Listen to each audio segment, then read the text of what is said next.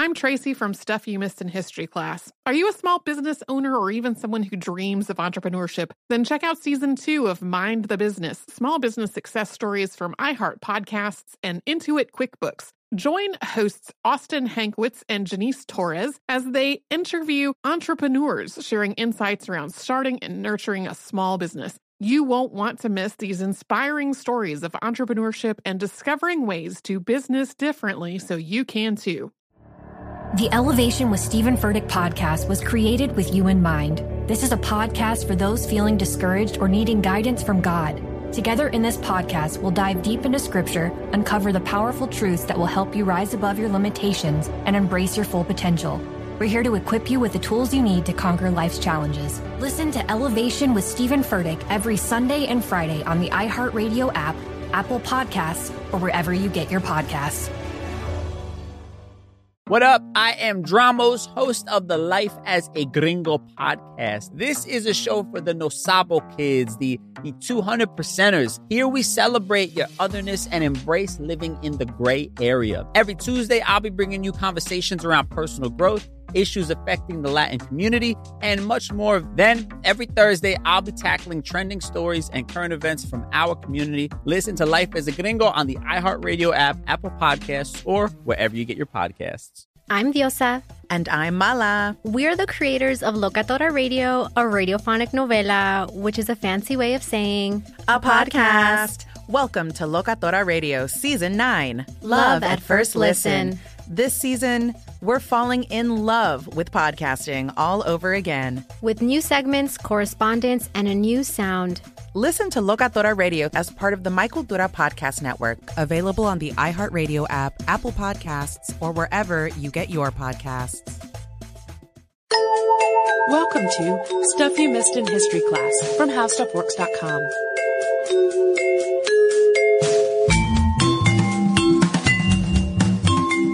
Hello and welcome to the podcast. I'm Holly Fry. And I'm Tracy V. Wilson.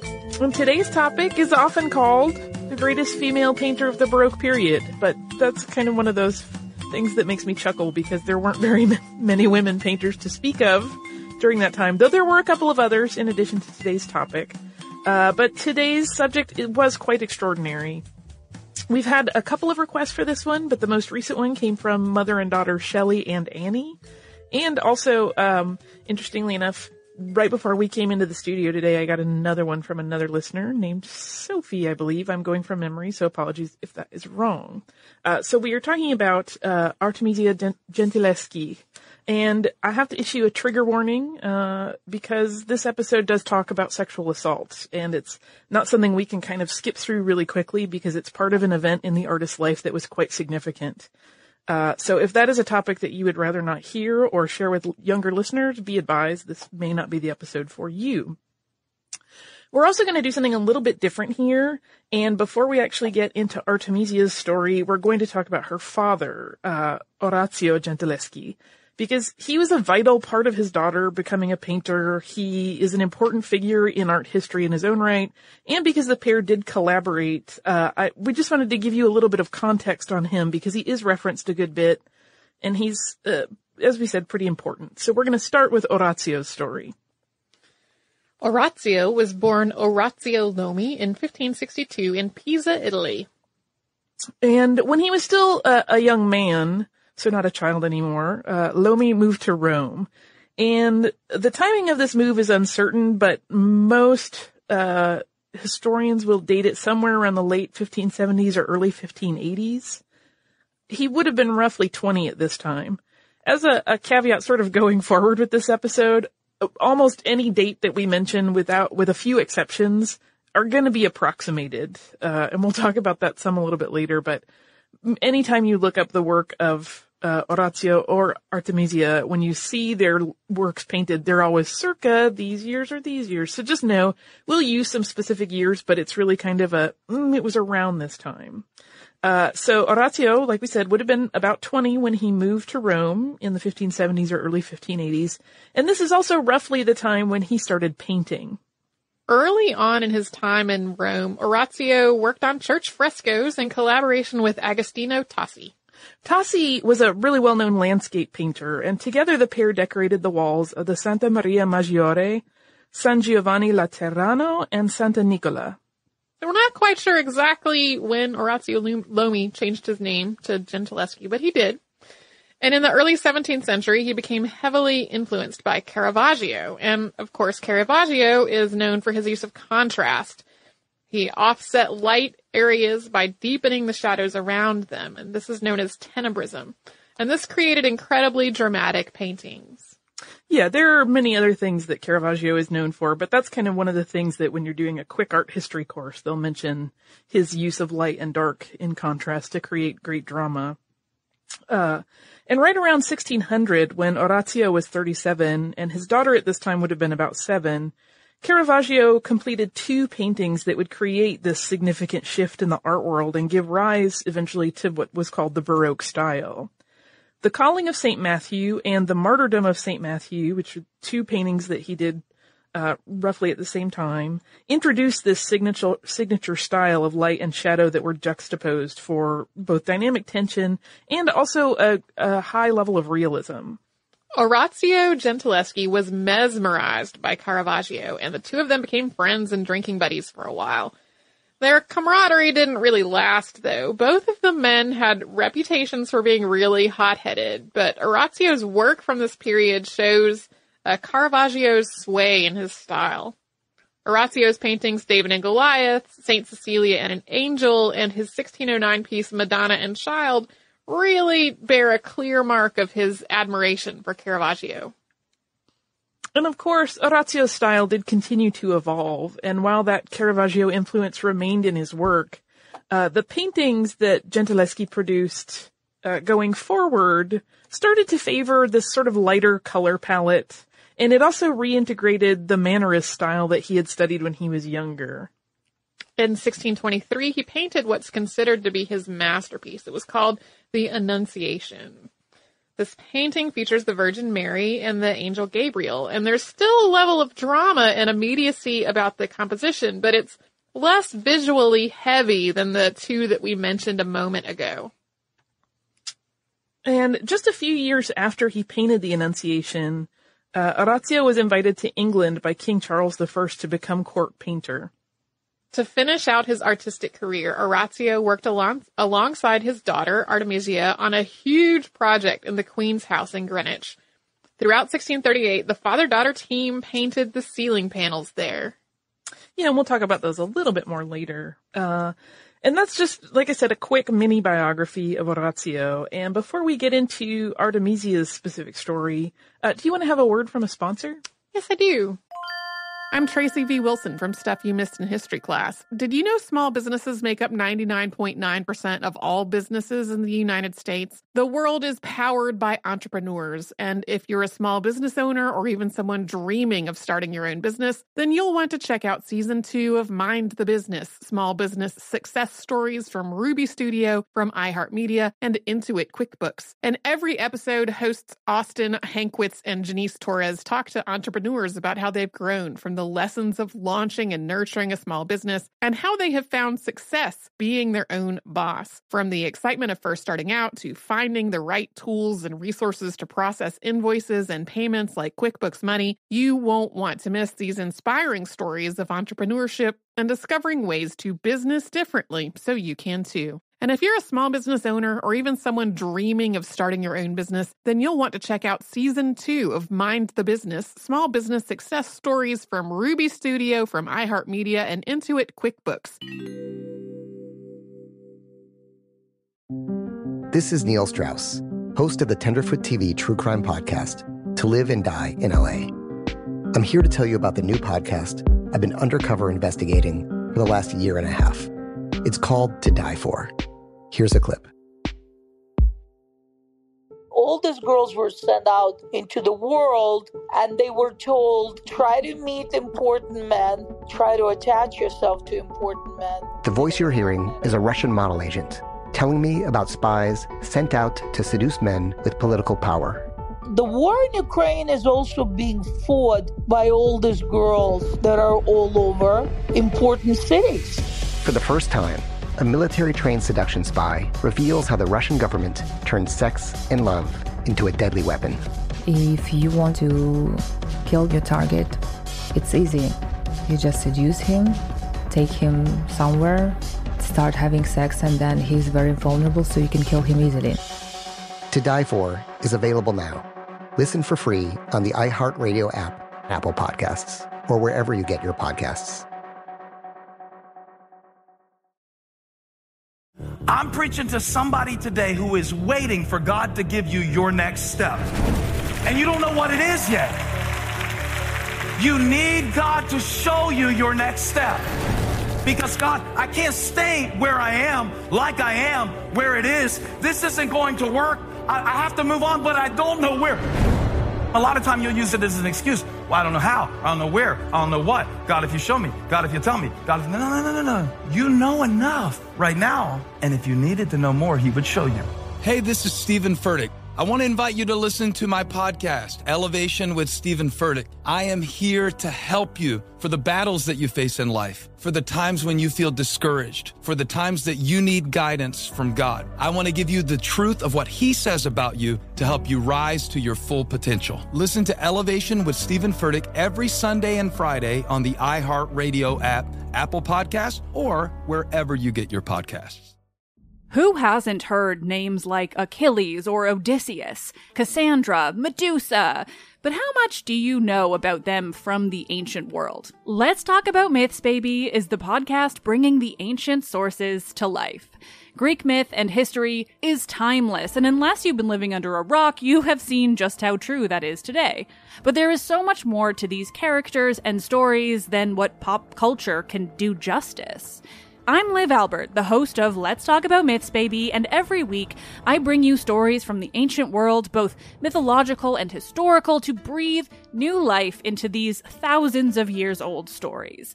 I'm also regularly joined by some of the most brilliant names in the field of archaeology and ancient history, authors of your favorite retellings from today, and everyone in between. Join me as I dive into the wild world of the ancient Greeks and their stories. Listen to Let's Talk About Myths, Baby on the iHeartRadio app, Apple Podcasts, or wherever you get your podcasts.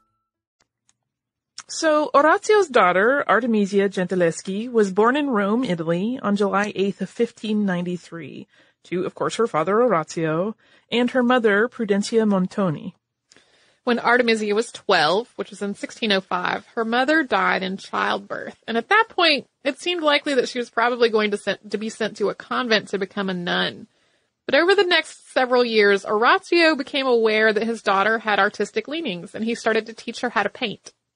Yeah, he also had sons, uh, and he was kind of teaching all of his children, but Artemisia was really the one that stood out as having a real talent for this. And she produced her earliest signed work in 1610 at the age of 17, and that's called Susanna and the Elders. And this painting depicts the biblical story of Susanna, who rejected two men and is then accused by them of adultery in retribution for her uh, unwillingness to be with them. And in Gentileschi's version, the two men are very conspiratorial. One is whispering in the ear of the other. And while Susanna, uh, who is unclothed, holds up her hands as if to shield herself from their words. The next year, and to, back to the warning that we had at the top of the podcast, would turn into a really harrowing one. On May 6th of 1611, Artemisia was raped by her father's colleague, uh, Agostino Tassi. This is the same landscape painter that her father worked on church frescoes with. For historical context, uh, at the time, rape was not really viewed quite the same way we do today. It was not so much considered an affront to the female victim or a brutalization of her. It was looked at a little bit more as an insult to her family. So, uh, the retribution that Orazio demanded was that Tassi must marry his daughter. This is actually not uncommon in sort of, uh, the kind of sexual interactions of the day that a man would take a woman by force and eventually end up married to her as part of an agreement with the family. And initially, uh, Agostino Tassi agreed to this. He was actually already, a, already married. There's some question marks around that. Uh, And he apparently used this promise that he was going to marry Artemisia as leverage to continue his sexual relationship with her. But eventually he backed out of the deal and said he was not going to marry her after all. Tassi's reversal on the matter sent Orazio into a fury. He sought legal action against his associate, and this resulted in the episode of Artemisia's life that often eclipsed her work. It was a trial that dragged on for nearly eight months. And the transcript of this trial still exists, and it's more than 300 pages long. Uh, and I, I will confess I did not read it because it is in Italian, but I read various excerpts in translation, just FYI. Uh, and even though we mentioned it at the top of the episode and Tracy mentioned it again just a moment ago, I really feel like I should issue a quick warning before we get into sort of talking about the testimony because it's, it's very upsetting, not just for the actual event that happened, but how the victim was treated in the process of all of this. So Artemisia had to testify repeatedly during these proceedings, and in her account, she said that Tassi stormed into her father's studio while she was painting. And because her father was a working painter with a studio at his home, people did come and go all the time. And according to her testimony, she said that Tassi came in yelling, not so much painting, repeatedly, and then he took her tools from her and threw them on the floor and then proceeded to attack her. She fought back, but she was overpowered. She actually turned a knife on him after it was over. It wasn't enough that she gave this testimony. The veracity of her statement had to be tested. It was tested by torture using thumb screws to see if she would change her story under duress. But she remained steadfast in her account and eventually referred to the torture device when yelling at her attacker, This is the ring you gave me, and these are your promises. It's very hard for me to think about that. Uh, especially because Agostino Tassi faced no such torture when it came to his testimony, even though he had at best a checkered history and he gave obviously contradictory testimony. Uh, records indicate that the judge would even stop him periodically and go, wait, that's completely different than what you said before. Uh, he had been imprisoned prior to this for incest and he had told multiple witnesses that he had been sleeping with Artemisia. But then during the trial, even though those witnesses had, had testified to those conversations, he said that he had never had a sexual relationship with her and that he would only visit the house to protect her virginity from other would-be rapists. So his story kept changing, and he also claimed that she had slept with her father and that her mother and her aunt, who were women that he did not know, were in fact whores. And he insinuated that prostitution was something of a family tradition, and even at one point suggested that her father had sold her to other men. In short, he was utterly vile and just said horrible things, and he did not have to face this horrible torture that she did. He didn't even have to really face his sentence. He was found guilty and exiled from Rome for five years, but it appears that his exile was not enforced. Uh, and a, a, note on the timeline. We're going to jump back a little bit and talk about that painting that we mentioned earlier. So, because the dates of Artemisia's paintings are generally all approximated, some people place her painting of Susanna and the Elders uh, in different positions, suggesting slightly different interpretations of the work. So, Scholars that place it as being painted just prior to the rape suggest that she may have been expressing a scenario in which she had been fending off the advances of her father's friends for a while already. And we do know some of that was going on. There was another man in addition to Agostino Tassi named Cosimo Quorli who had been pretty sexually aggressive with her and had p- perhaps even attempted to rape her as well. Uh, so the idea of the two men in the painting being Quorli and Tassi is certainly one possibility and is a popular interpretation. Alternately, when scholars place the painting of Susanna concurrently on the timeline with the trial or just prior but after the rape, it's perceived more as a, a statement about her defense of her virtue having been taken from her and her being innocent in all of it. After the Tassi ordeal, Artemisia did marry, and she married another painter. And this was a match that was arranged by her father. Her husband, Pier Antonio de Vincenzo uh, Stiattesi, was also a painter, and the couple left Rome and headed to Florence. Orazio had already written to the Grand Duchess of Tuscany on his daughter's behalf asking for a patronage. The patronage was granted, and Artemisia and her husband stayed in Florence for almost a decade. While she was there, she was producing works for the Grand Duke of Tuscany, Cosimo de' Medici, and she became really ingrained in the art world there, and she made a lot of friends. She even became uh, friends with famed astronomer Galileo. One of the paintings that Artemisia worked on during her time in Florence was Judith slaying Holofernes. And as with Susanna and the Elders, it focuses on a female character. And in this case, that's Judith. And she is killing the Assyrian military leader Holofernes to save the Jewish people of Bethulia. And this painting is quite graphic. Her painting shows Judith cutting the general's throat with the assistance of a handmaiden.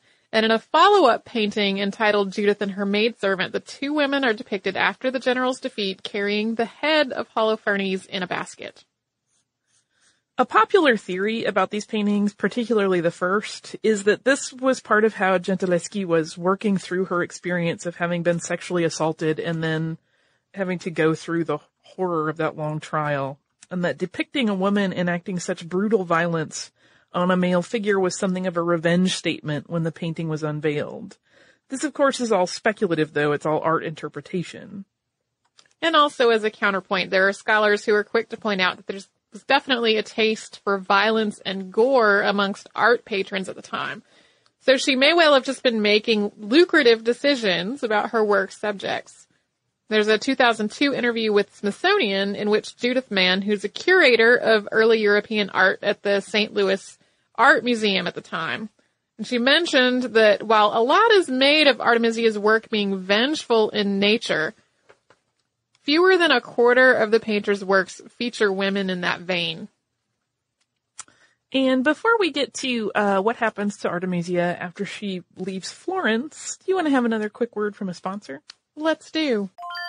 I'm Tracy V. Wilson from Stuff You Missed in History class. Did you know small businesses make up 99.9% of all businesses in the United States? The world is powered by entrepreneurs, and if you're a small business owner or even someone dreaming of starting your own business, then you'll want to check out season two of Mind the Business Small Business Success Stories from Ruby Studio, from iHeartMedia, and Intuit QuickBooks. And every episode, hosts Austin Hankwitz and Janice Torres talk to entrepreneurs about how they've grown from the lessons of launching and nurturing a small business and how they have found success being their own boss. From the excitement of first starting out to finding the right tools and resources to process invoices and payments like QuickBooks Money, you won't want to miss these inspiring stories of entrepreneurship and discovering ways to business differently so you can too. And if you're a small business owner or even someone dreaming of starting your own business, then you'll want to check out season two of Mind the Business Small Business Success Stories from Ruby Studio, from iHeartMedia, and Intuit QuickBooks.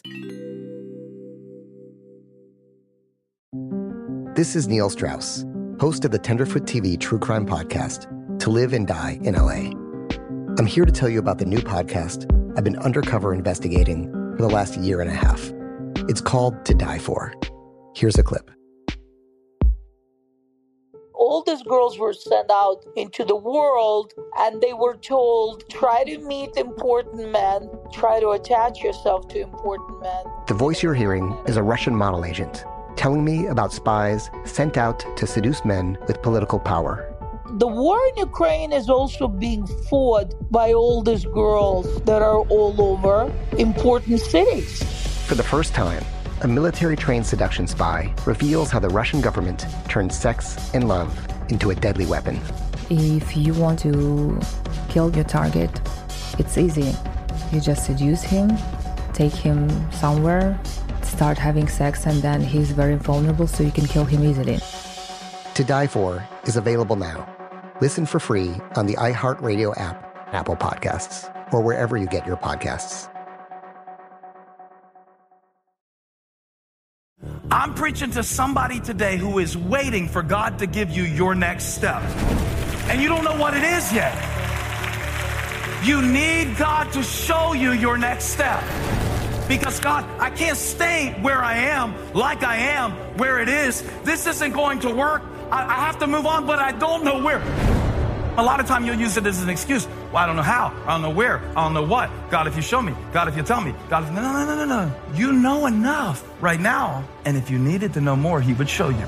Hey, this is Stephen Furtick. I want to invite you to listen to my podcast, Elevation with Stephen Furtick. I am here to help you for the battles that you face in life, for the times when you feel discouraged, for the times that you need guidance from God. I want to give you the truth of what He says about you to help you rise to your full potential. Listen to Elevation with Stephen Furtick every Sunday and Friday on the iHeartRadio app, Apple Podcast, or wherever you get your podcasts. I'm Tamika D. Mallory. And it's your boy, Mysonne, the General. And we are your host of TMI.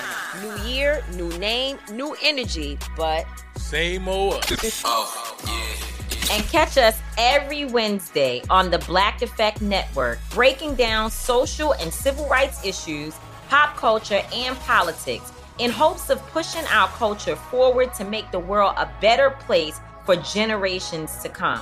But that's not all.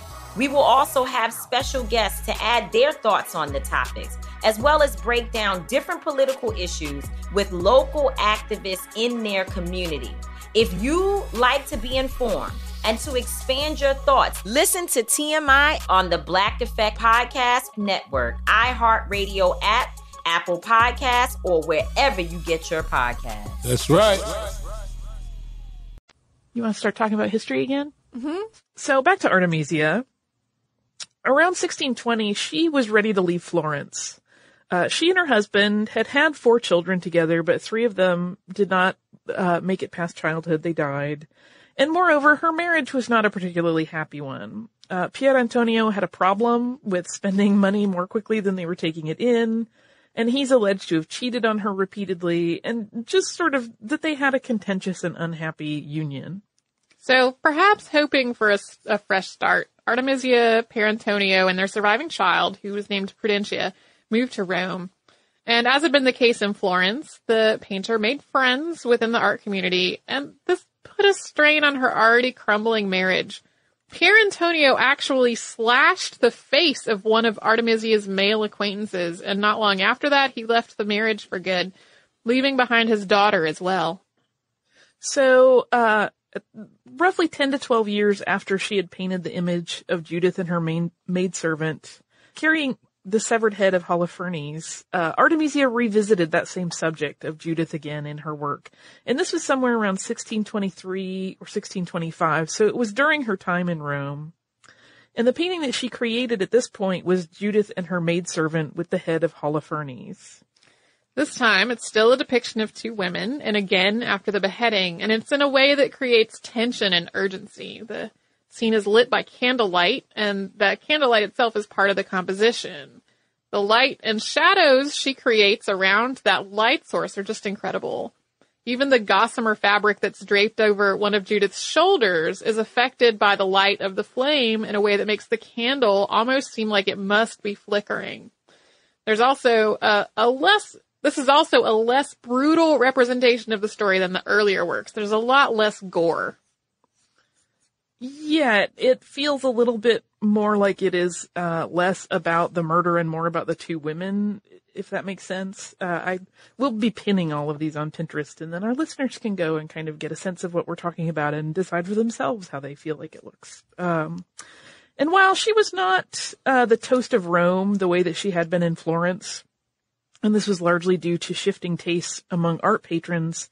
Uh, Gentileschi did receive a commission from King Philip IV of Spain in 1627, and this particular project provided her enough money that she could stay afloat and also support her daughter.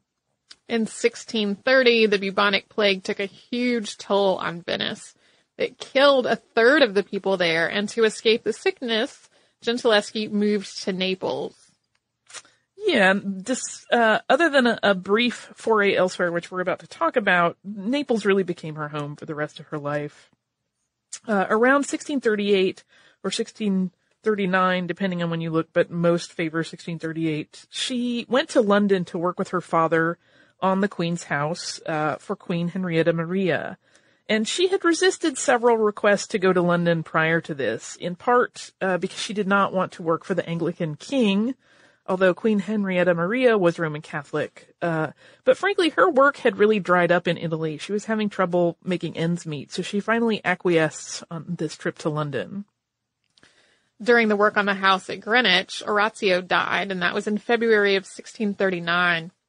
Artemisia stayed in London for a couple of more years, but as soon as she had work back in Italy, she went back to Naples.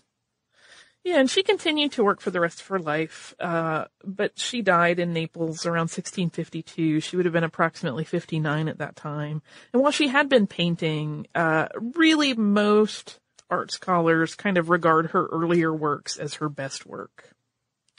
So for a long time, Artemisia's works were actually attributed to other artists, and this was in part due to the fact that her father had been her primary teacher, as well as the fact that she was a woman. And there are even sort of ongoing debates about this. Um, we mentioned earlier that Susanna and the Elders was her first signed painting, and that was in about 1610. But there is another piece called Madonna and Child from 1609 that is sometimes credited to Artemisia and sometimes to her father. We mentioned it earlier as one of her father's pieces, but that continues to be some debate about it. Even though Susanna and the Elders has her signature on it, it was long believed to be her father's work because a lot of people found it really difficult to believe that a young woman of 17 could paint with that much maturity. And also because she was a woman, that rape that had so affected her life, we mentioned earlier, sometimes really overshadowed her abilities in her work. And having been part of a rape trial basically cast doubt on her sexuality and her honor for her entire life, even though the aggressor had been found guilty, it still just kind of put a stain on her reputation. And even prior to that assault, her reputation was constantly questioned because of the open nature of her father's studio and the men and women who often visited as both colleagues and models. Just the idea that she was exposed to so many people coming and going led to some some uh, rumors about her. So while her talent was really obvious, people really wanted to talk about the possible scandals attached to her than her amazing skill and the amazing work she was doing. For her own part, she readily recognized and openly discussed her struggles working in a field that was dominated by men. In a letter to a patron later in her life, she described the tiresome nature of trying to defend her work as her own and the fight to get a fair price for it. She wrote, You feel sorry for me because a woman's name raises doubts until her work is seen. If I were a man, I can't imagine it would have turned out this way. But it's also important to note that um, there was also a lot of acclaim for her in her lifetime. And in fact, some scholars uh, have suggested that because of the huge scandal when she was 17, it actually kind of opened the door for her to be able to paint some of her uh, more sort of gory and graphic pieces. Uh, that it was more accepted for her at that point to be able to do those things, but still, again, an issue of debate. Uh, in 1635, though, she wrote this note to her friend Galileo, quote, I have seen myself honored by all the kings and rulers of Europe to whom I have sent my works, not only with great gifts, but also with most favored letters, which I keep with me. Those ceiling panels that she and her father worked on together in London were removed from the Queen's house and now they're in Marlborough House in London. And in 2002, so it's more than a decade ago, but uh, quite neat. Uh, the New York Metropolitan Museum of Art hosted an exhibit entitled Orazio and Artemisia Gentileschi, Father and Daughter Painters in Baroque Italy, and the works of both of the artists were featured together, uh, which is kind of a lovely way to to sum up their um, their lives and how they affected one another. Uh, yeah. And we'll link to uh, we have one of the catalogs from that exhibition was one of my um, sources, so we'll have a link to that in the show notes, and it's worth a look because it's it's very interesting to see sort of the lineage and development of style. You can see like the Caravaggio style and a lot in her father's work, and then it evolves in his work, and then her work kind of evolves it some more. It's it's pretty interesting to look at if you're into art history. Do you also have listener mail? I do, of course, have listener mail. I actually have a few, uh, and uh, they are about our narcolepsy ep- episodes. And I, we've read one uh, listener mail about narcolepsy in a previous episode, but we've gotten so many, and people have been really so kind to share their experiences with us that I want to try to give voice to as many of them as I can.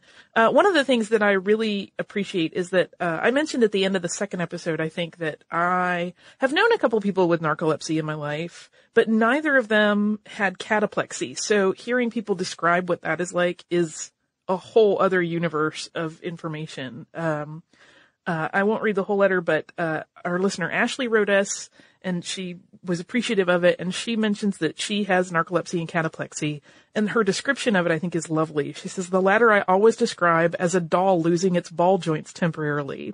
I lose the ability to speak clearly, often sounding drunk. My knees buckle and my neck does as well. It obviously never lasts long, but it is quite embarrassing. Um, I, I, hate that she has to be embarrassed by it, but I understand. Uh, but it's a, that's a really good way to put it, I think, for people that maybe have never seen it or certainly don't have it. That's a, it's an indicator of how like your body just kind of crumples on you and you, you really don't have any, uh, way to deal with it. Our next email is from our listener, Catherine, and she, uh, makes a little plea that I think is a good one. So she mentions the day before part one of the history of narcolepsy was released, I was in attendance at the New York Narcoleptics meetup group at which I'm pretty sure I posed the question, when do people start having a word for narcolepsy? Lo and behold, the very next day, stuff you missed in history class delivered. I'm glad for that accidental timing. Uh, Catherine says she's had narcolepsy since her preteens and she was diagnosed as a junior in high school. She's now 32, so she spent the vast majority of her memorable life with the condition. And she uh, is giving us a couple of paragraphs about her personal history. She says, as a teenager, I fell asleep in class every day, but I didn't have cataplexy or any other symptoms, which might have indicated that something was wrong other than me being a lazy student. I was deeply frustrated and embarrassed by what I thought was my lack of willpower to stay awake, but never considered that my inability to be alert might be linked to a sleep disorder. I was lucky in that my mother, who has sleep troubles of her own, described my symptoms to her sleep doctor, who suggested I come in for testing. In retrospect, I can easily say that getting diagnosed with narcolepsy was one of the best things that has ever happened to me because it resulted in my gaining access to drugs which substantially reduce my symptoms. I often look back and wonder what would have happened to me if I had never been diagnosed and received treatment for my narcolepsy. I think I would have struggled a great deal in college and I would have found it nearly impossible to hold down a regular job. I think I would have grown increasingly angry and unhappy as I grew older without developing the ability to function as a quote unquote responsible adult. The ability to control the behavior of one's own body is elemental to personal safety, to social and professional acceptance, and perhaps most importantly, to one's sense of self-respect. The imaginary version of me who never found out about her condition is someone who would be suffering today on all of those fronts. It may be too late to influence your plans for recording episode two. It was. We already had it recorded. Uh, but if it isn't, she says, I beg you to incorporate something along the lines of this brief PSA. A lot of people have narcolepsy and don't know it. If you have symptoms, it is worth it to get yourself tested.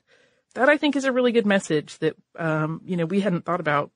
It's kind of inherent. We would hope that once people are aware of a possible thing, they may be able to interpret something that's going on. But, uh, that is a really good point, I think. And, uh, uh, several of the people that wrote us mentioned that they had those feelings of like being angry and frustrated and feeling like they, were trying so hard to do things and they couldn't before they were diagnosed. So uh, I imagine there are a lot of people undiagnosed that are going through those really negative emotions that don't really have to.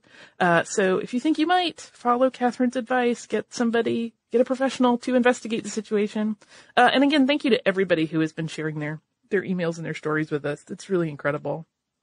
Uh, and I'm certainly very appreciative that you guys have all been very open about your struggles and sort of what you've gone through. So thank you for that. Uh, if you would like to write to us, you can do so at historypodcast at howstuffworks.com. You can also connect with us at facebook.com slash missedinhistory, on Twitter at missedinhistory, missedinhistory.tumblr.com, and at pinterest.com slash missedinhistory. We're going to have so many pretty things to pin after today's episode. Uh, if you want to get some Missed in History goodies, you can go to missedinhistory.spreadshirt.com for shirts, tote bags, uh, cool phone cases, almost anything you can think of. If you'd like to research a little bit related to what we're talk- talking about today in sort of a bigger arcing kind of sense, you can go to our website, uh, our parent website, How Stuff Works, type in the word art, and you will get an article on how art works. Uh, and that will give you some very broad stroke discussion of what art is so that you can kind of contextualize Gentileschi's work and all the way from Caravaggio down to her and how that sort of all plays out. Uh, if you would like to visit us at our website, that is missedinhistory.com, and we have show notes, we have uh, all of our archived episodes, we have the occasional blog post, uh, you should come and visit us there or visit our parent site, howstuffworks.com.